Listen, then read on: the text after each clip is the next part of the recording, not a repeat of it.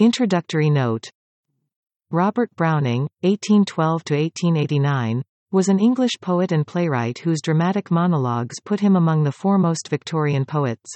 His poems are noted for irony, characterization, dark humor, social commentary, historical settings and challenging vocabulary and syntax.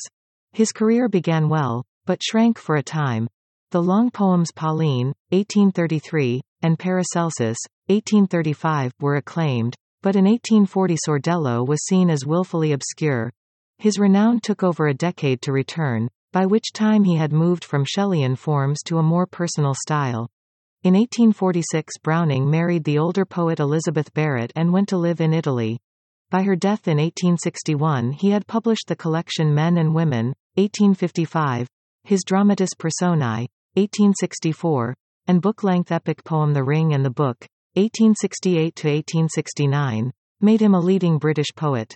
He continued to write prolifically, but his reputation today rests mainly in his middle period. By his death in 1889, he was seen as a sage and philosopher-poet who had fed into Victorian social and political discourse. Societies for studying his work formed in his lifetime and survived in Britain and the United States into the 20th century.